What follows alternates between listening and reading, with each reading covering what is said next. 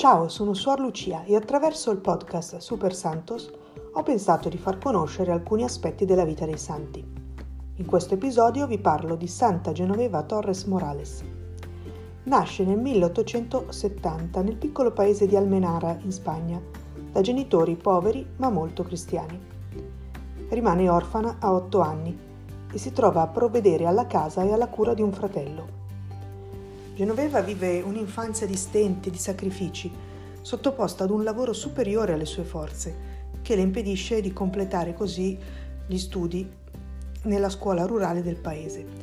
Nel 1882 compare un tumore al ginocchio, certamente a causa del genere di vita di sacrifici che conduce, e così a soli 13 anni le viene amputata una gamba. A seguito dell'intervento eseguito in modo rudimentale, è costretta a camminare per sempre con due stampelle. Dopo una lunga e dolorosa convalescenza e nonostante la grave menomazione, ricomincia ad accudire ai lavori domestici, ma due anni dopo si ammala di nuovo gravemente e viene ricoverata nella Casa della Misericordia di Valencia, condotta dalle suore carmelitane della Carità. Qui Genoveva rimane per nove anni e matura la sua personalità, approfondisce la sua formazione spirituale e completa quella culturale che era carente. A 24 anni, insieme a due compagne, fonda la Società Angelica per offrire protezione a donne sole e per l'adorazione notturna dell'Eucaristia.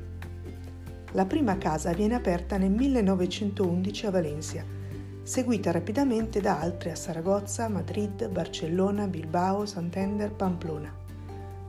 Di carattere affabile e misericordioso, dirige con sapienza spirituale l'opera da lei fondata, che con l'approvazione pontificia viene denominata Congregazione delle Suore del Sacro Cuore di Gesù e dei Santi Angeli. È devotissima alla Madonna, particolarmente attraverso la preghiera del Rosario, e ha come centro della sua vita il cuore di Gesù e l'Eucaristia. Del resto, soltanto le solidissime virtù di fede, speranza, carità e umiltà, fortezza e spirito di preghiera costitui- che costituiscono la sua personalità possono farle superare le grandissime difficoltà materiali e morali che l'assillano per la formazione delle suore, la fondazione delle nuove case e per i tanti viaggi affrontati eh, in modo scomodo per la sua, proprio per la sua menomazione e la sempre cagionevole salute. Negli ultimi anni le malattie si aggravano e si aggiunge una completa sordità. Vengono meno le forze per la vecchiaia e nel 1954 lascia la guida di madre generale e, circondata dalle cure delle sue suore, muore a Saragozza il 5 gennaio 1956 in vita e dopo la morte è circondata da vera fama di santità. Il popolo comincia ad invocarla con l'appellativo di Angelo della Solitudine. È stata proclamata santa da Papa Giovanni Paolo II nel 2003. Il Papa, nella sua omelia durante la cerimonia, ha detto di lei Santa Genoveva Torres fu strumento della tenerezza di Dio verso le persone sole e bisognose di amore, di consolazione e di cure nel corpo e nello spirito.